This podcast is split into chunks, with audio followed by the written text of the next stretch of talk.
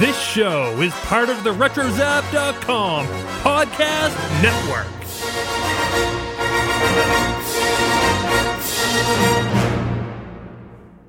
And welcome everybody to episode 71 of the Animaniacast. The next song is from the greatest Hollywood musical of all time. That's what they think.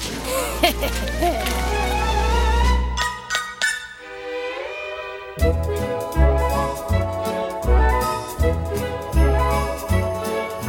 sleeping on the ice, but just a sleeping on the ice. For a fabulous pratfall, just to follow our advice. Let your feet take a flip.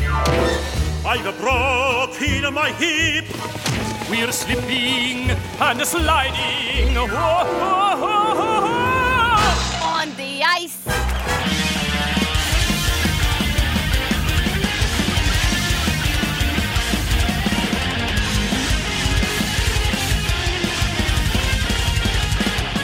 And welcome once again to the Animaniacast. We are the only podcast out there dedicated to the animated series Animaniacs. And here we explore the series episode by episode, exploring all the cultural references and gags that we can find. And in the end, we give each episode a water tower rating. I am Joey, and joining me once again is my brother Nathan. Bingo Ma. And across the country in Georgia, it's Kelly. Hi there. Hello, Kelly. You know, Nathan, I, I was wondering, Nathan, I was wondering if you were going to say bingo or bingo ma. So, I, th- I was just, I thought it was, I, I didn't know. I was, if I was going to put a bet down, I thought you were going to say bingo, and I thought Kelly was going to say bingo ma. But whatever. But darn it. Uh, anyway, today we are going to be talking about episode 71 of Animaniacs, which includes the song Variety Speak, three uh, the Skippy and Slappy cartoon, three tenors and you're out. It has a Wakko and Dr. Scratchansniff cartoon called Bingo. And then of course we have a little finale as well right at the end with the with the three tenors once again in it. Um guys, t- uh, let me ask you if someone were to, someone were to ask you about this episode in just a few words, what would you, what would you tell them? Uh, Nathan, what would you say? Uh, baseball. Some something about a baseball something, or say something baseball themed. I'd think of a good pun on baseball You would think of a good pun on baseball, right? Not right in now. games. Yeah, I I, I mean, I, this this would be uh in the, in the moment I'd be able to come up with something. You know, well, it's a good thing that's not the moment right now. Exactly. okay. And Kelly, what about you? It has a lot of Spielberg in it. It really, really does. When you're sh- you're shocking, we um, shared the episode info last night. You were saying like, "There's lots of Spielberg" and stuff like that on the on our little discussion. So that made me that made me chuckle. So Yeah, I was very excited. yes, it's very Spielbergian indeed, from uh, almost start to finish, really.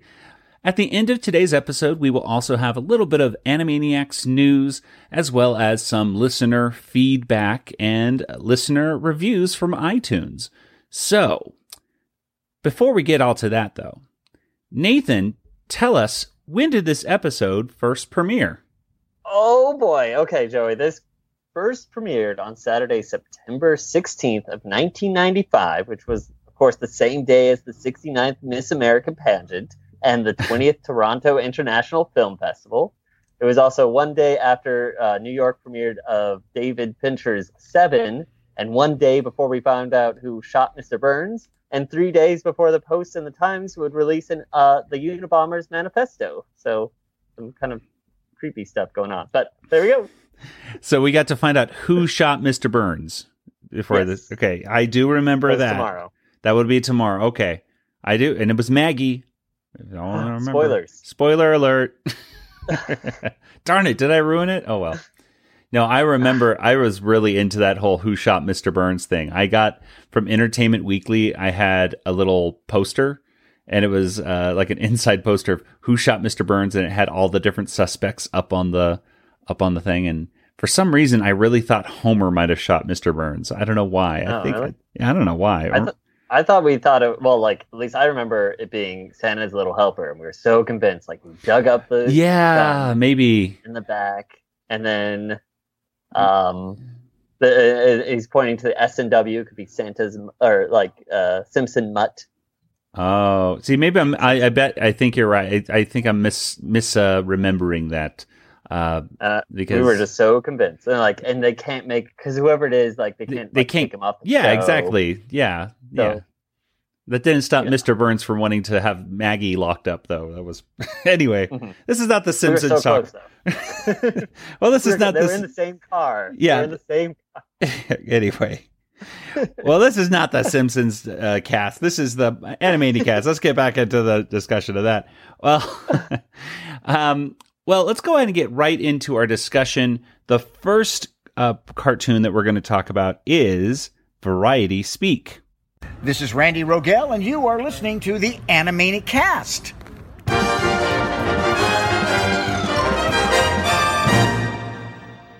And Variety Speak is written by Randy Rogel, and this cartoon was directed by Al Zegler.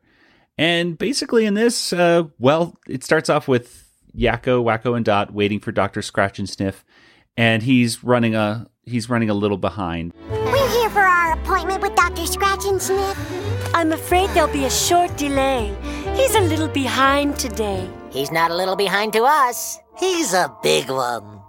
They basically wait for Doctor Scratchansniff to come, but while they're waiting for him to to show up, uh, Wakko gets hungry, and so Dot does little tricks with him, and he's acting like a dog again, again like a little puppy children, and and they ask Hello Nurse for something to lay on the floor because he's not house trained, so she quickly gives them her variety that she's been reading. And they lay it out and Wakko looks at the, the lettering and he says what's all this? And they begin to explain explain that uh, in hollywood they have a different language that they speak. In Hollywood, they have a different language that they speak. It's spoken by those folks who went to school for just one week. It's found inside Variety, a magazine they use. And no one understands it when they read the movie news. Like Hicks makes picks, but the flick needs fix. Means someone made a movie that bombed. The peeps in charge are now at large. Means everyone involved is gone. The plot conflicts, no beautiful chicks. So it's coming out on video soon.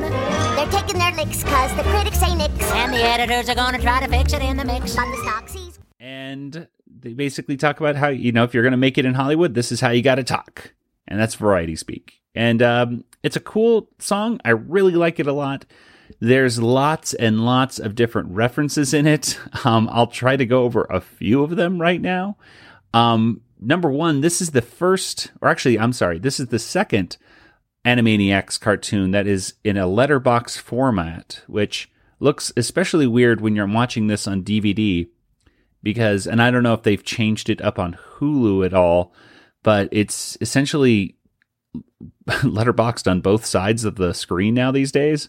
Like it's you have the you have little black bars on the left, right, and the top and the bottom of it because of uh, the way TVs are formatted these days. It, it's a there's a Spielberg in, is in this. We have Schwarzenegger doing King Lear. We have uh, Spielberg. Speaking of Spielberg, when they show Spielberg, they show the Cineplex, and outside of the Cineplex is you know a numerous hundreds and hundreds of films that go up into the sky. And I uh, took some screenshots here of them, and so uh, these are the films that are playing inside this theater.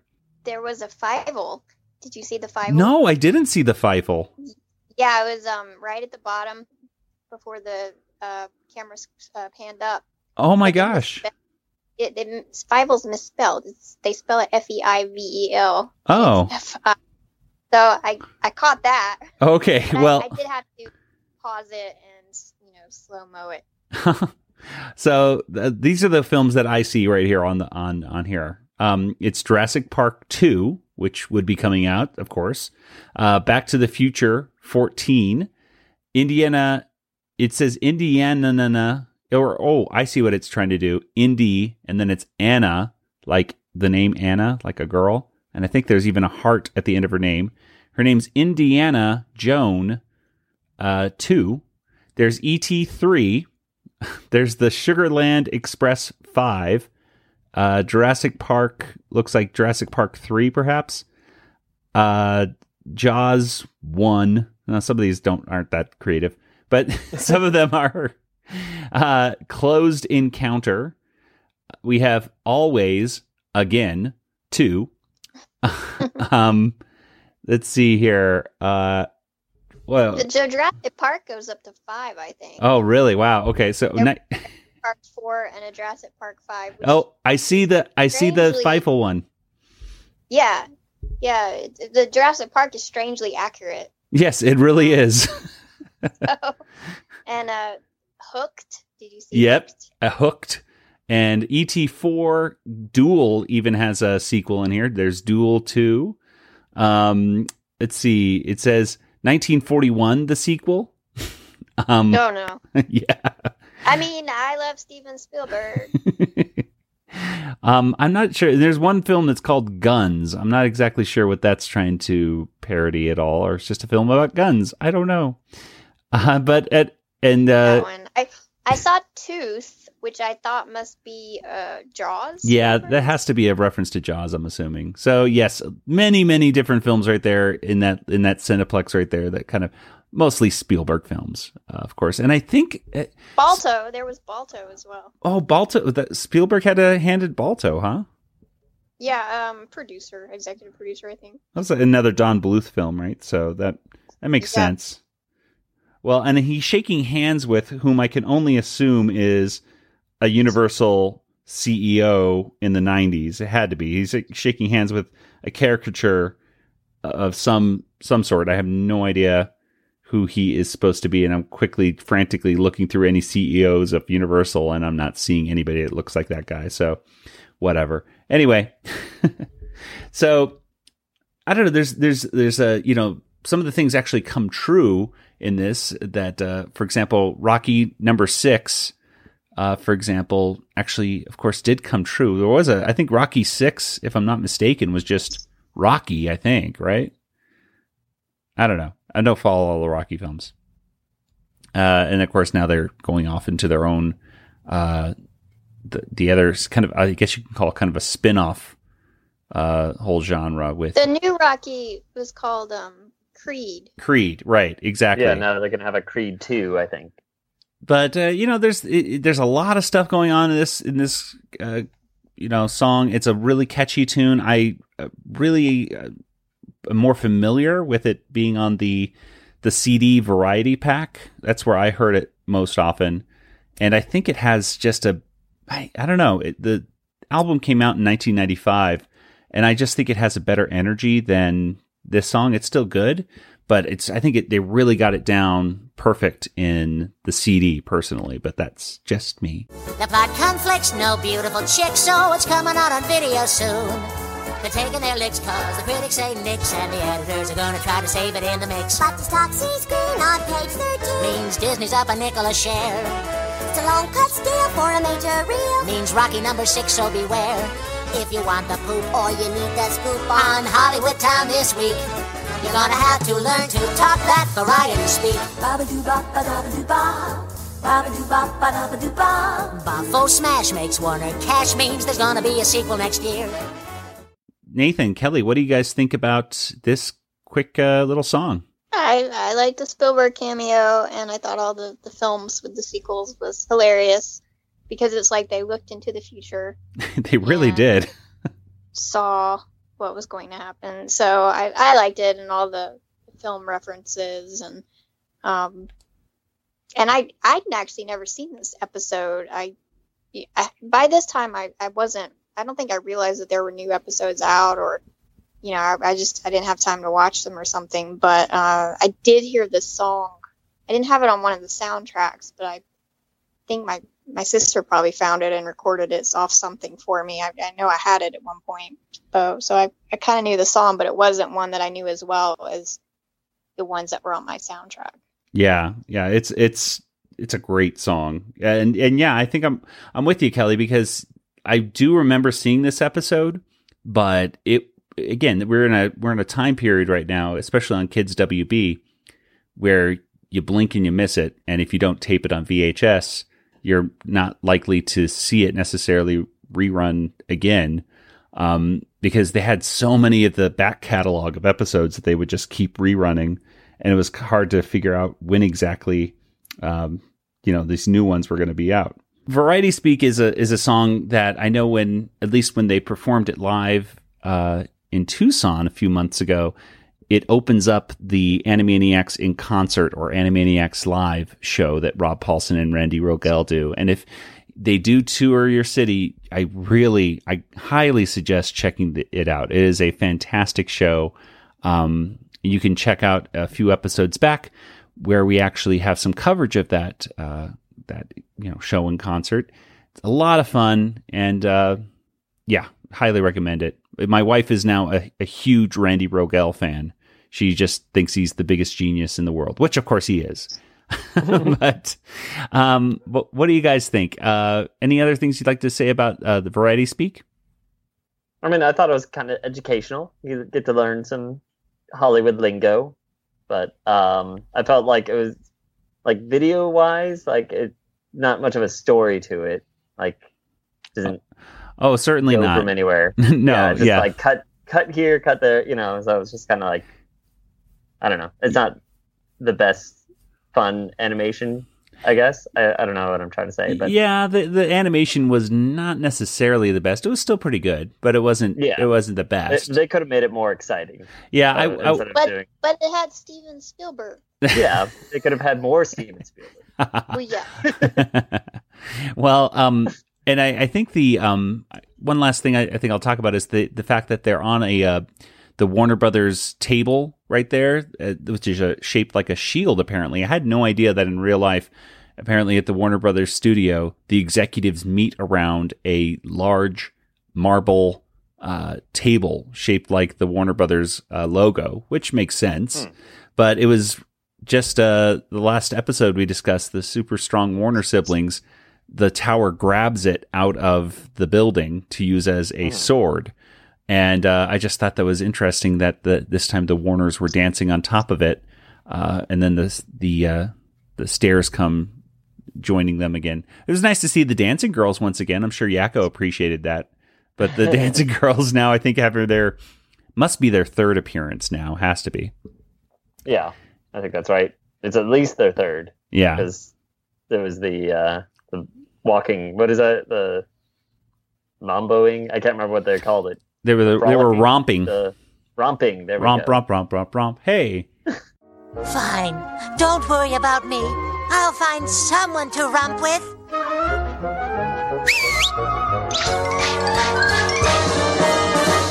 I love cartoons. And romp, romp, romp, romp, romp. Hey, romp, romp, romp, romp, romp. Hey. Um, and then they were in the Christmas one. Yeah. I, I think it's important to note that also Variety is no longer in print. I mean, it's still, uh, you know, online, but I don't think they print the newspaper anymore. I think they stopped printing it about five years ago. I want to say maybe a little less.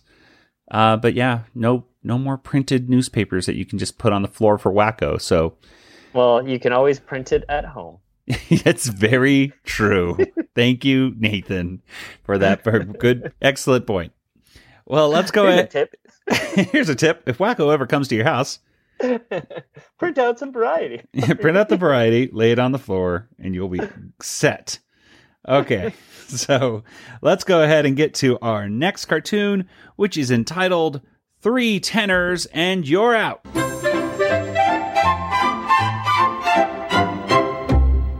And Three Tenors and You're Out was written by Jeff Kwitny and Nicholas Hollander, and it was directed once again by Audu Paden. And Kelly, tell us what happens here in Three Tenors and You're Out. It's a Slappy and Skippy cartoon, and they are going to Dodger Stadium to see a baseball game, or at least they think they are.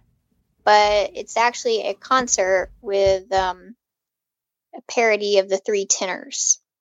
And so they get bored and they don't like the music. and Slappy starts changing the channel on the jumbotron, and a couple different things pop up, and they uh, start really irritating the singers. And the best part is at one point, a spaceship comes over the stadium, and then it starts beeping and, and lighting up and making music, and then the tenors have to match the notes. And it is an obvious and complete parody of Close Encounters of the Third Kind, which was Steven Spielberg's film that came out in 1977. Good year for movies. And of course, who's piloting the ship along with uh, with Slappy? Steven. Of course.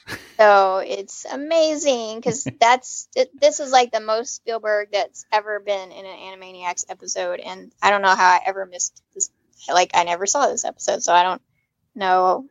I didn't even know what I was missing. So I'm glad I had a chance to see it. They're here.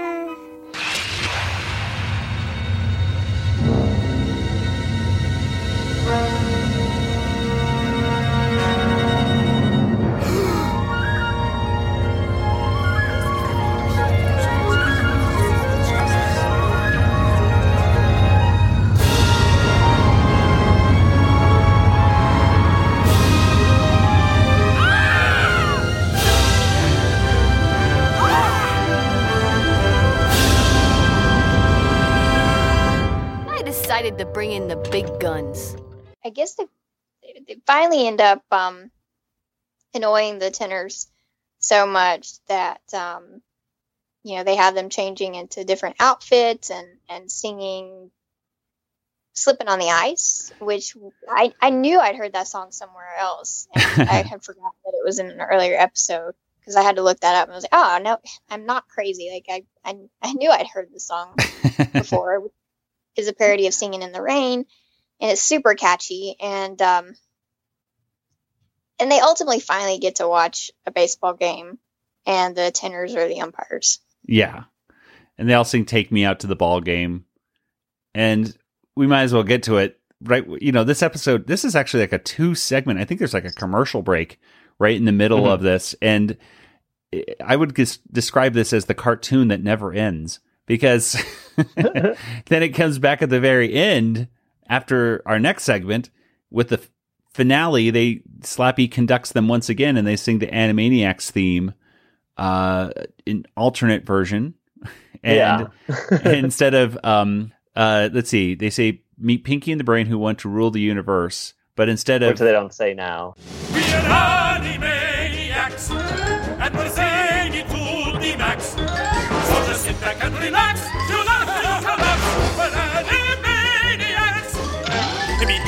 Pinky Brain who want to rule the universe. They're Skippy and they're Slappy, say hi to Hello Nurse. Buttons chases Mindy, Marita sings a verse. The writers flip, we have no script, so bother to rehearse. We're Animaniacs. We have pay or play contracts. We're zany to the max, there's baloney in our smacks. We're animani, totally insane. Spaghetti stainy, animaniacs. And yeah it's so- like the third version of Yeah. the song that we Yeah. Exactly. or, or is it the fourth I Oh, it might like be they the- changed it a little bit fourth it's the fourth yeah they because we have wisecracks by the stacks speaking of the song and again we're getting this out of order because we're not used to talking about variable verses anymore but we got to talk about the variable verses at the beginning we might as well talk about it now the variable verse at the very beginning of this episode was money down the drainy Money down the drainy. And it shows Wyatt Earp and with uh, Kevin Costner. And Nathan, I know that we all went to Wyatt Earp together as a family to go see uh, to go see it that th- three hour plus movie about Wyatt Earp. I think Is that is that the one with uh what's his face? Batman? no, that's Tombstone. Oh, that's a good one. I like Tombstone. Tombstone I'll is the good version. Pickleberry or whatever. Your Chickleberry, Huckleberry. What does he say? I'll be your Huckleberry. I'm your Huckleberry. I'm gonna say. Chickleberry. Chickleberries are delicious. Um, no, Wyatt Earp is the three hour long movie with uh, plus I think it might be three and a half hours long uh, by by Kevin Costner, and it's not a very. It's not as good as Tombstone. It's the same subject, but it's just, you know, if you really want to know about Wyatt Earp, I suppose you can you can watch that movie um, and hopefully not fall asleep during it. But anyway, or uh, you can watch Fievel Goes West with Wylie Burp. there you go. There's so many different options for getting your history of Wyatt Earp. um, and that one has James Stewart in it too, right? So you have Jimmy Stewart in Fievel Goes West. So that's Yep. all. That's all good. Um, that might be his last film, actually. Now that I think about it, I don't know. I think it was. Yeah. Wow. Okay. So three tenors and you're out. I mean, the main thing it's referencing is uh, the the three tenors. And Kelly, Nathan, do you guys remember these these folks? They were Yeah. they were a big presence for a while. Nathan, do you remember Yeah. seeing these guys on Uh, TV and stuff? I remember uh, Seinfeld talking about them. oh yeah. well, they were huge in the '90s and early 2000s. I mean, Pavarotti. I think. I mean, I think Pavarotti. Um, I don't think they kept it going after Pavarotti died. I'm assuming they stopped when Pavarotti. Well, then it uh, would only have been two tenors. Yeah, but they could get a different tenor, couldn't they? I mean, why not, right? No, I guess it would be like taking, you know, filling in. It's like the Beatles. You can't get, you know, keep it the Beatles if one of the one of them isn't there, right? So, well, actually, I guess they did do that with "Free as a Bird," but whatever. whatever. Bad example. Um, so they go to Dodger Stadium. I think it's it's worth noting that Tom Ruegger is a huge, as are most, you know, many people, I should say, in the LA area.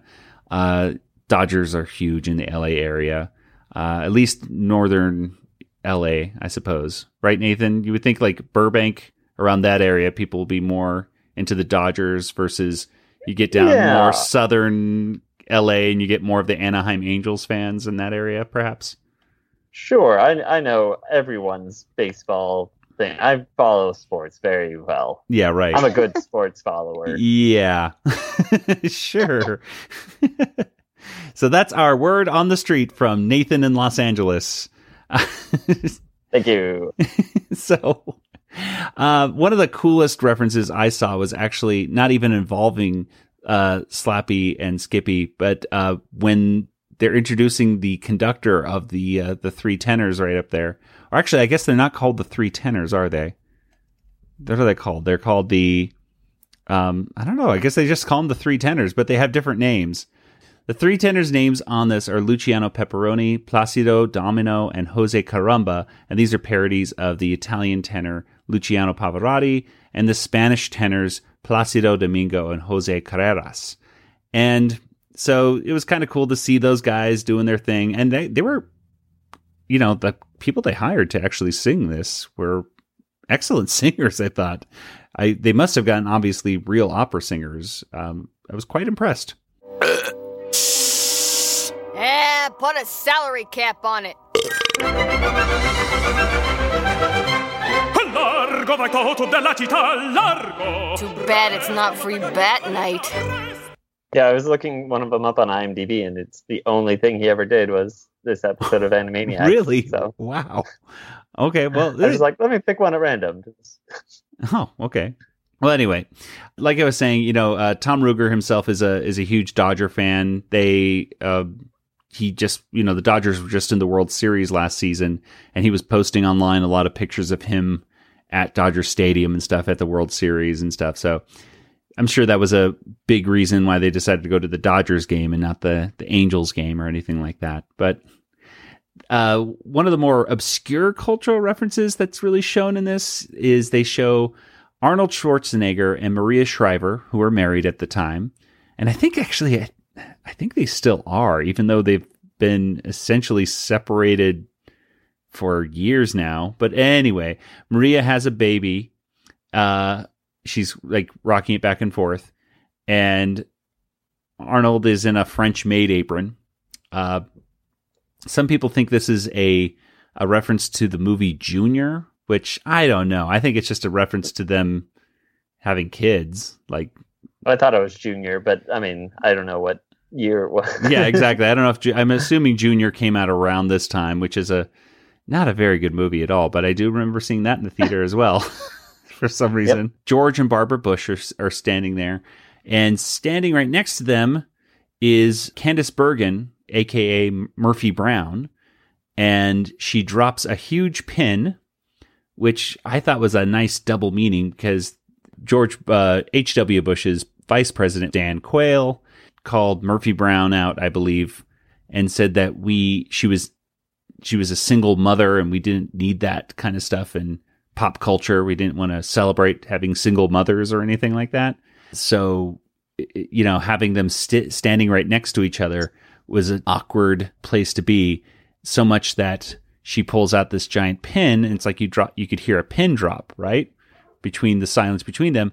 But what really works for that was that Sprint at the time, and I think it's still kind of buried in their logo, perhaps. For the longest time, the commercials of Sprint where you could hear a pin drop. And she's holding, of course, instead of a uh, Candice Bergen, instead of a Murphy Brown's baby, uh, she's holding a little baby Dan Quayle.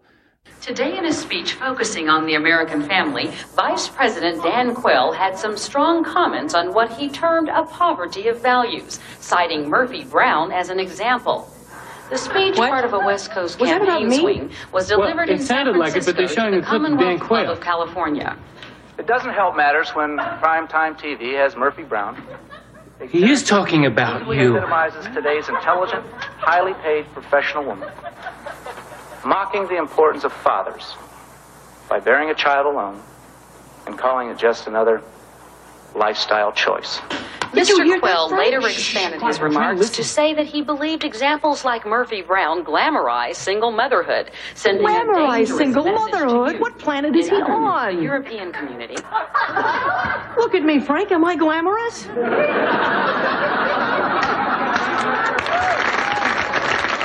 Of course not. You look disgusting. You're damn right. People in prison get to shower more often than I do.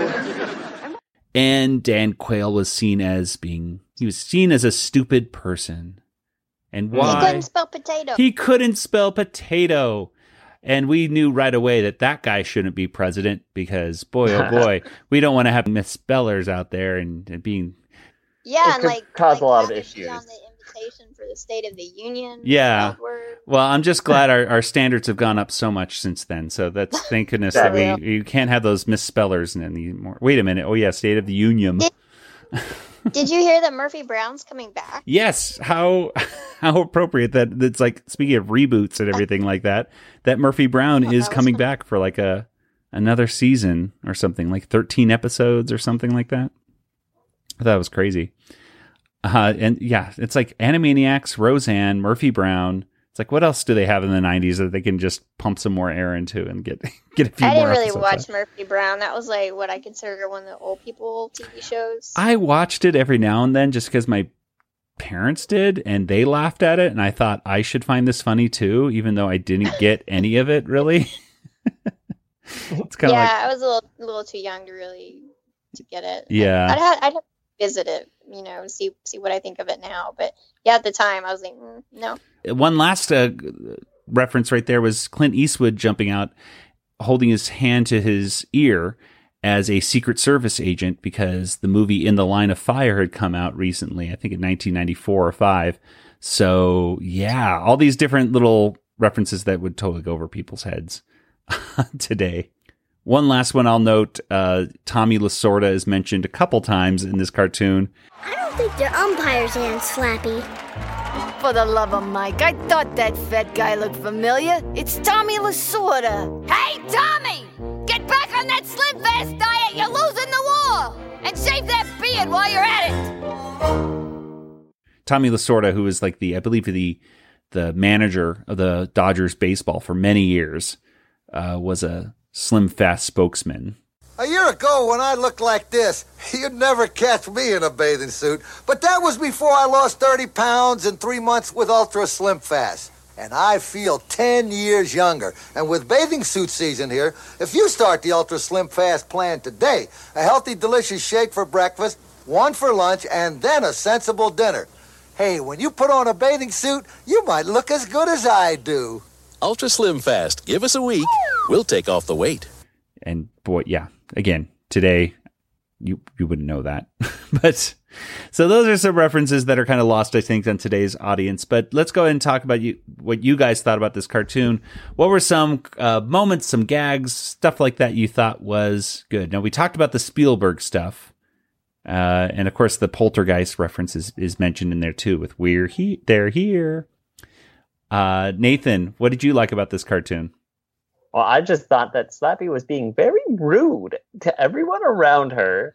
Um, they paid to see the show, and there's this woman, and she's just causing a scene. And she never even paid for the ticket. She just ran right Exactly. underneath the, the turnstile. She cuts in front of everybody. um, I mean, what I can, uh, what I like to think is that the three tenors are in on the prank, and that that's why they are happy to sing along to the Animaniacs at the end, and they're also playing baseball at the end too, because they they know it's like uh they do they decided to do a comedy show, and they they uh invited Slappy to kind of uh, make fun of him. I think So- this is another. No, I don't know. I think this is another example of the them being the person being driven crazy to the point where they'll do anything. Maybe they they do sing a parody song before they get their script switch, right? They're singing about like macaroni and uh, pepperoni and Uh, yes. Calamari, marinara, ravioli, di ricotta, minestrone, macaroni, ice tortoni, and a big slice of bologna.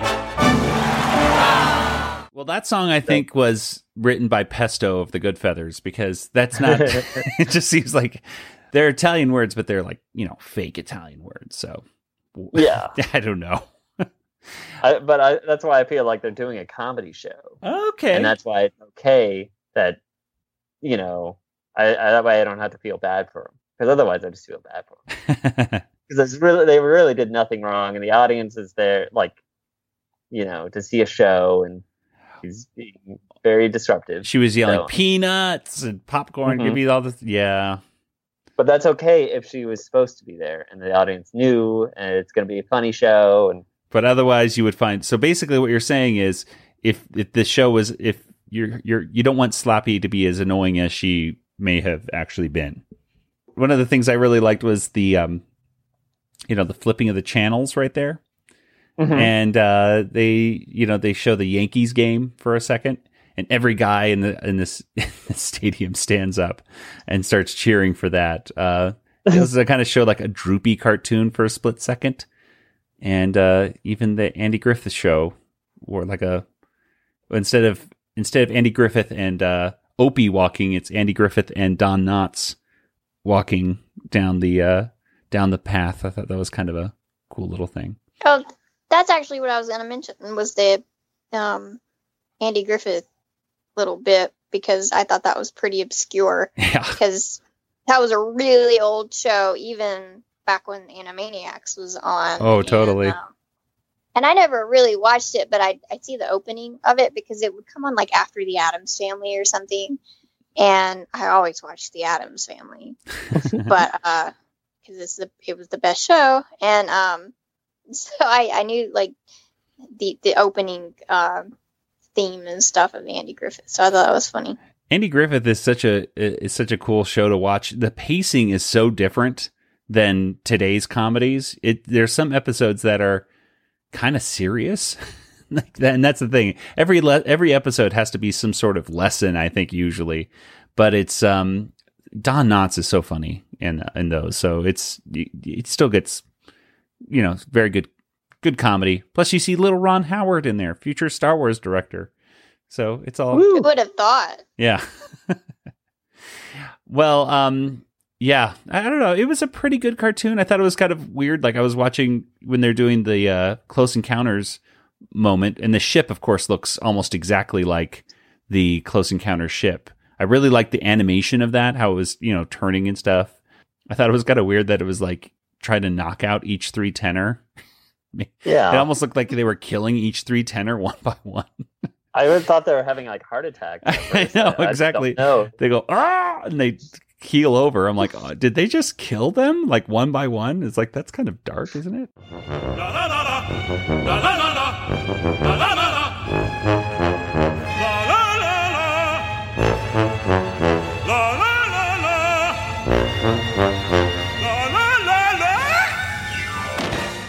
No, they just pass out from lack of oxygen, I suppose. So it's all good.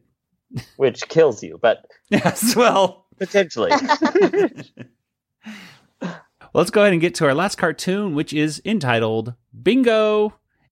Hello, listener. This is Jess Harnell, the voice of Wakko and Animaniacs, and you're listening to Animaniacast, which is the best thing you could possibly listen to, especially if you're not wearing pants. I'd love to go on talking to you, but I can't because I've got a potty emergency. See you later.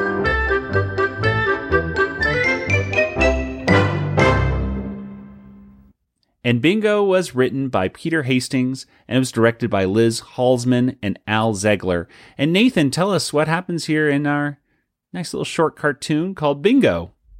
Okay, so old McDonald, he has this farm, and uh, on this farm there's like cow, I think. Oh wait, no, I'm like looking at the wrong notes. Yeah. I'm sorry. And okay, that's, nope, and that's, the, okay, and that's not even the right song either, because that's a, there was a farmer What? had a dog, you know, and Bingo was his name. Oh, yeah, old McDonald had a farm. No, Old McDonald. Bingo was his name. No, that's two. You're looking at some weird notes of two songs combined, Nathan. I don't know. There was a man. His name was Old McDonald. There was a farmer And- had a dog, and Bingo was his name. Oh, Yeah. E I E I O. Who do you think the old man is that had the farm? Well, it's a good. Clearly, Old McDonald. Because he's a farmer. Moving on. Uh, Dr. Scratch and If- Sniff is going to hold a bingo game, but no one shows up except for Wakko Warner. Um, so Dr. Scratch is going to cancel it, but Wakko begs him to hold it anyways, so he does. Wakko's the only one in the room playing, and as Dr. Scratchansniff yells out numbers, uh, Wakko gets confused for words and vice versa. So every time he says before, he says before what, and then he's like, no, you know, like it's those kinds of jokes, but uh, repeatedly. But it's funny because it's not that long, and they do very uh, clever ones that you may not think of uh, the top of your head. So it's it's quite funny and enjoyable.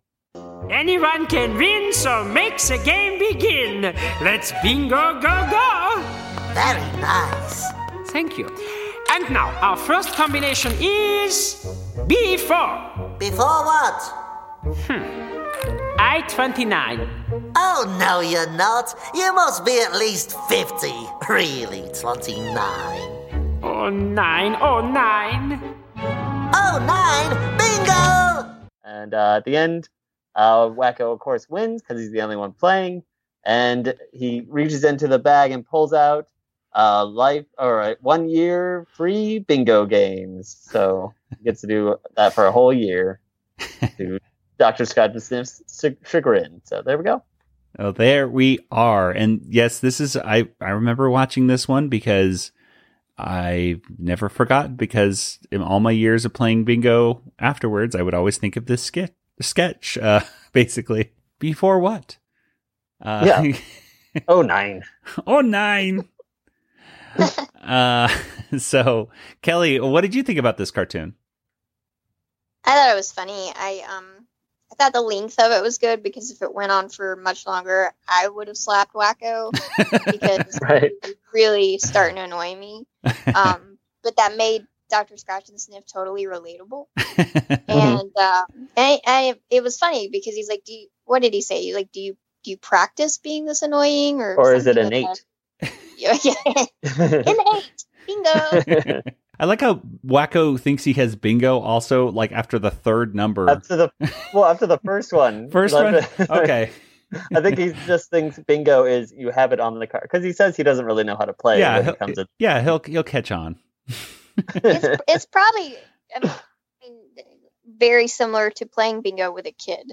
Yes. I um I I don't remember. I remember I, we played bingo, uh, like teddy bear bingo is what they call that. We had little little teddy bear figures that we used in kindergarten, so I learned pretty young how to play. But um, I'm sure there were some in the class that didn't quite, you know, grasp the concept, you know, extremely quickly. Because I mean, if you're not familiar with it and, and you know never even heard of it, you know, it might might be kind of a tough thing to figure out. I learned how to play bingo when I was a little kid, but uh, was not this not as confused as Wakko. I don't think. Um, I actually I've never played bingo in an actual bingo hall. Have either of you? Mm-mm, no. No, I've I've walked by one once. Yeah, I drove by one one time. I've heard they're fun. you get to you know get to compete with all the little ladies and stuff. It's uh should be fun. Take their money. Take their money. Is there food? If there's food, I might go.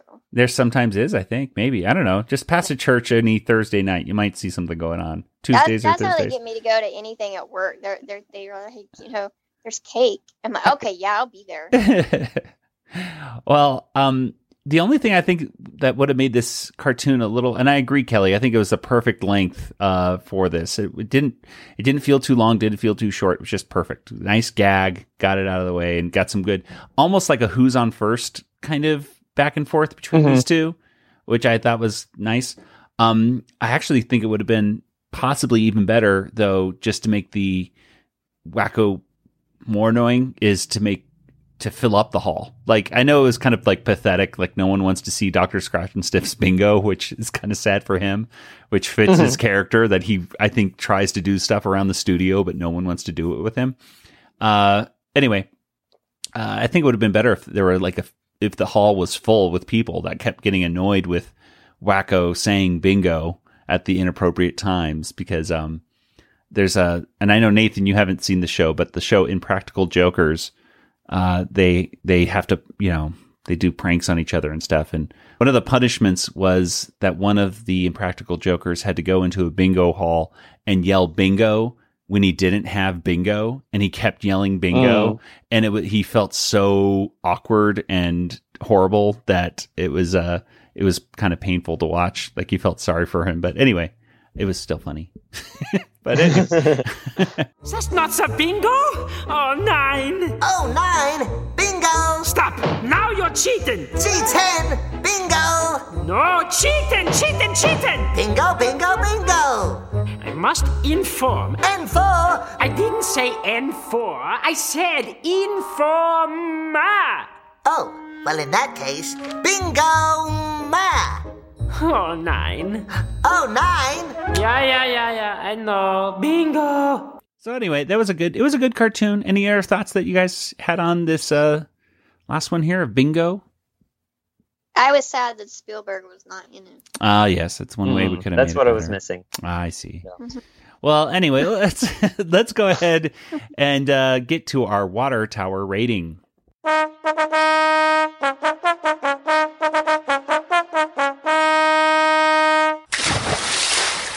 So, what do you guys think? Out of five water towers, how many water towers would you give today's episode? Kelly, let's start with you. Five. And why did you give it five? Spielberg. Spielberg. And and also, I, I thought Bingo was cute, and uh, I liked the Variety Speak song. You know, even Spielberg reference notwithstanding. Um, but yeah, two out of three segments had Spielberg, so five. And Nathan, what about you?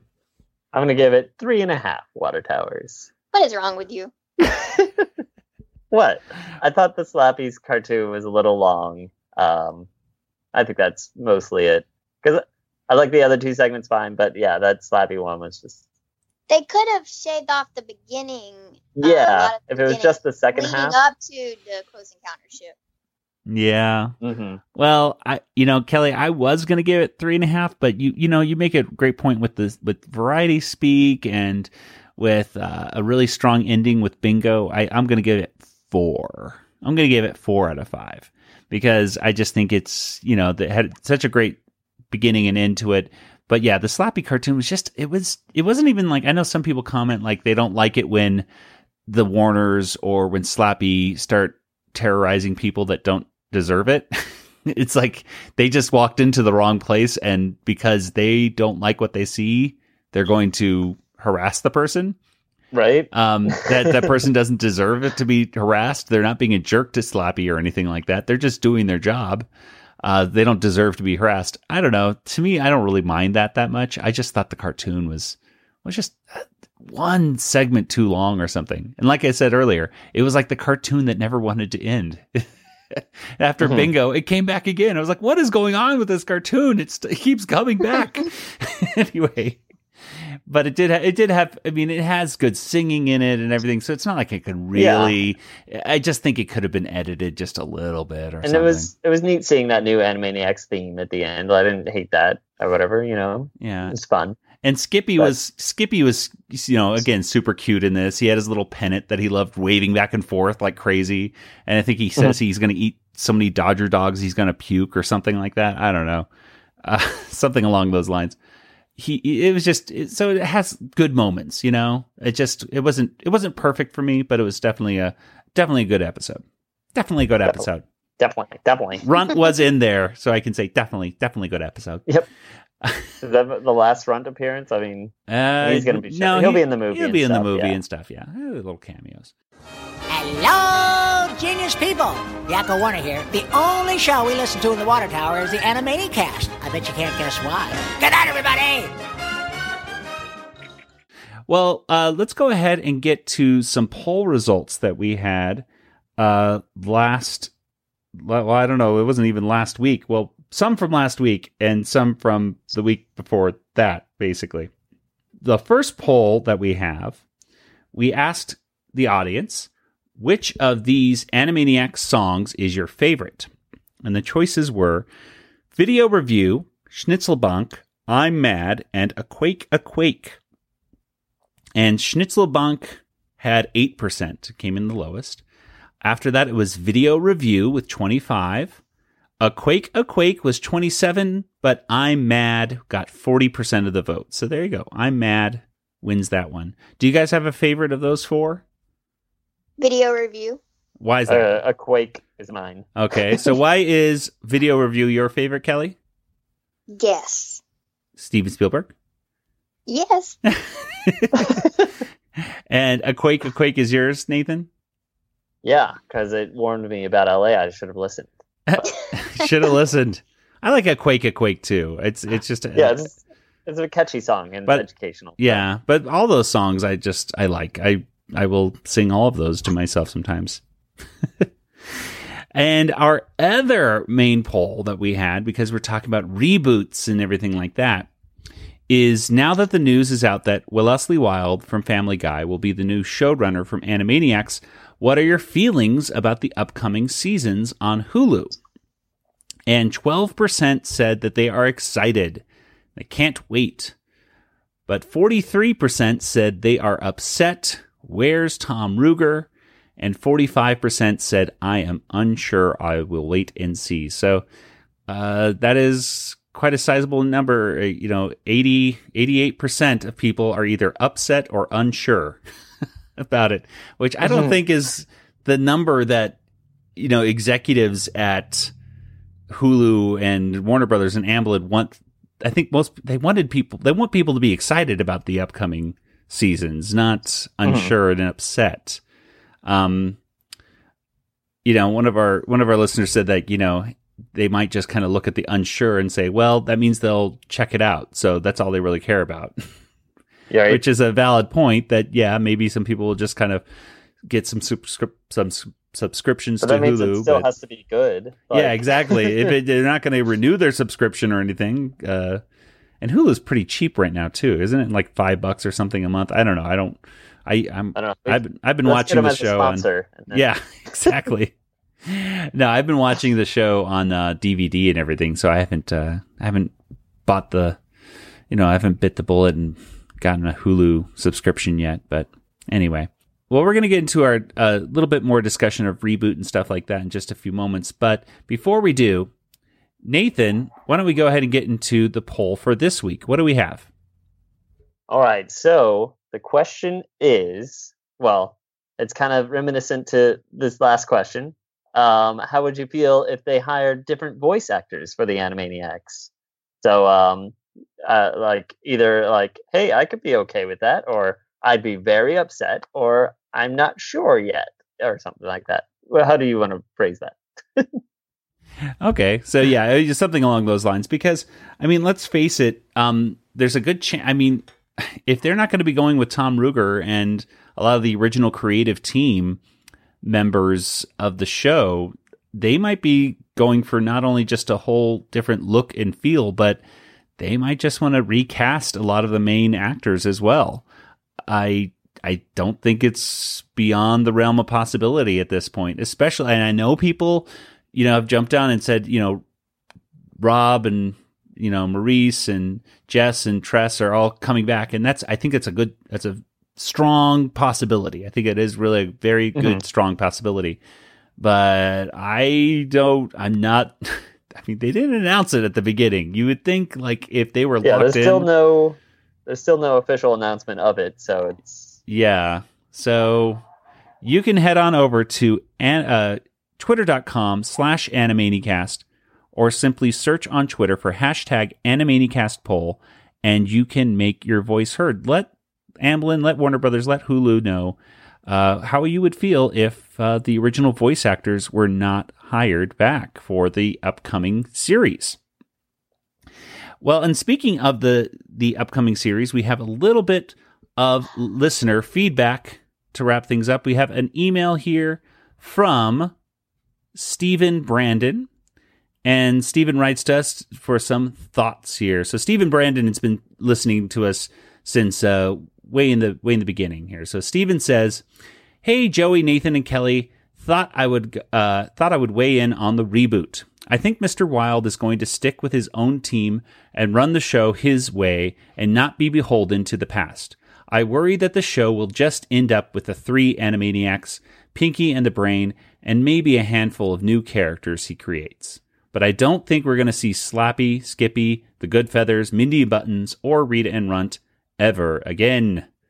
The press release says the show is being picked up for two seasons, but how many episodes are in a season? It might just be 10 episodes. So they would probably rather just stick to the characters they know work rather than bring back characters that they think are less than fan favorites. What do you guys think? Um, so yeah, I don't think so. If I were the betting man, I would say probably not. What do you guys think? Are they, are, are we going to see the, good feathers come back or Slappy or Skippy or anything like that in this upcoming seasons? Kelly, what do you think? Uh, I don't really think so. Um, I I have a feeling that they'd be more inclined to create new secondary characters. Uh, you know, and with with the majority of the focus on the Warners themselves, but I don't I don't see. I mean, because I I don't see Rita and Runt without Bernadette Peters, and I you know I I don't know if she'd have time or, or be interested in coming back. And then um, with Sherry Stoner and, and Nate Ruegger voicing Skippy and Slappy, uh, I mean, obviously they were heavily involved in the production of the original show. So if they don't bring those back, then we won't have those voices.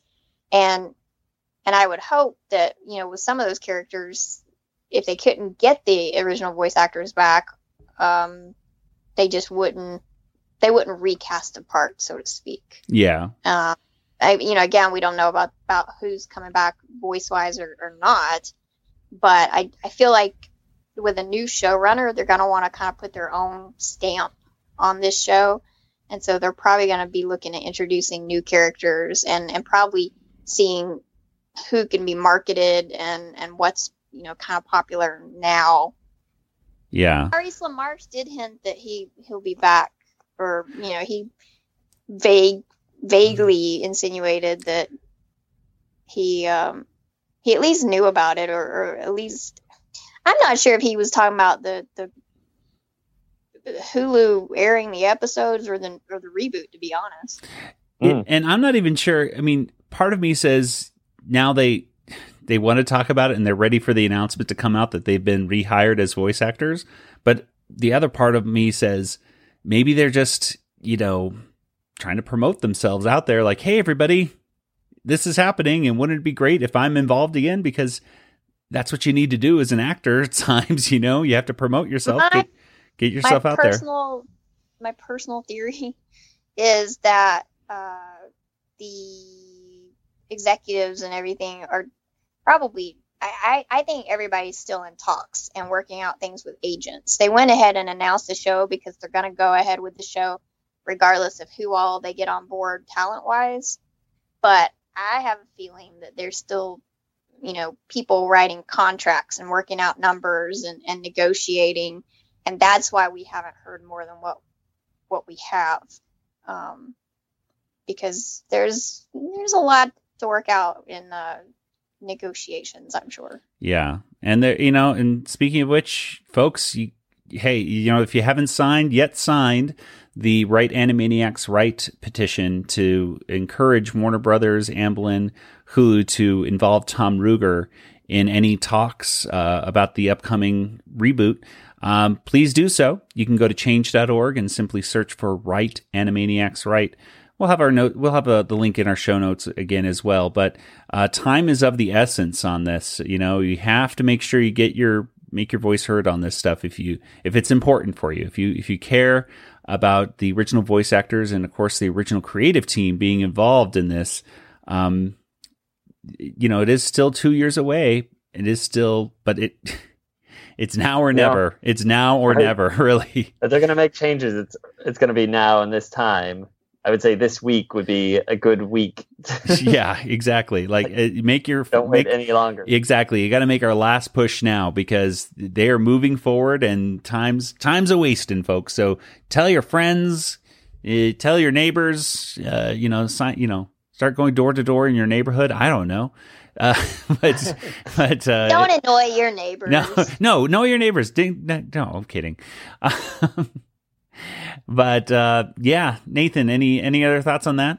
Uh, yeah. So I also think that the characters probably won't come back, but that they may show them in the background at best. Would be like cameos in the background. Would be the best.